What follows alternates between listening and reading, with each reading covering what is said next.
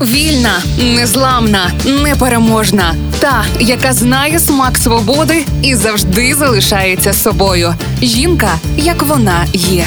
Про жінок, які змінили хід історії в програмі Ольги Талипської на Радіо Перше. Світлана Рощенко роками мріяла про власну майстерню з пошиття взуття, щоб проєктувати не грубі робочі черевики, як вона це робить з дня в день, а стильні лофери, броги та Челсі. Шанс спробувати свої сили у взуттєвому бізнесі випав їй під час війни. Вона сумнівалась, чи на часі зараз починати бізнес. Мене підштовхнув чоловік, який нині у лавах ЗСУ. Що не треба боятись, а треба спробувати, що це шанс втілити свою мрію. І я спробувала. Розповіла Світлана медіа що там. В результаті у вересні цього 23-го року Рошенко Шус студію відсвяткували відкриття і презентували першу колекцію сумок і взуття.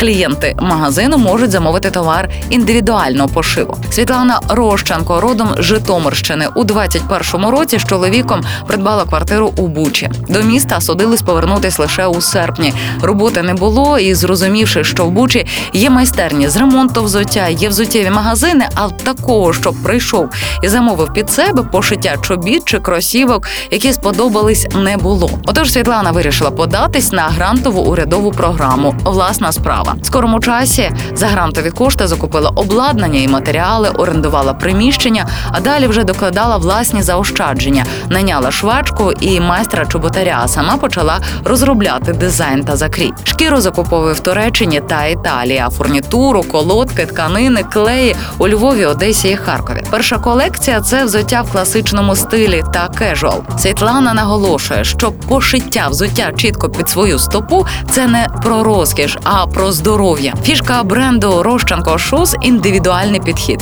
По-перше, можна в шоурумі обрати модель, яка сподобалась, і замовити її повтор в іншому кольорі, фактурі, шкірі і чітко під свою стопу. А якщо клієнта є власний задум, то тут радо допоможуть його втілити. Світлана розповідає, що довго працювала на інших людей, інших підприємствах, і весь час мріяла про щось своє. Остання її робота була на виробництві однотипних робочих черевиків. А тепер вона створює стильне і зручне взуття на будь-яку ногу. Світлана дуже рада, що ризикнула попри війну і наголошує, що всесвіт посилає на можливості саме тоді, коли ми готові їх реалізувати.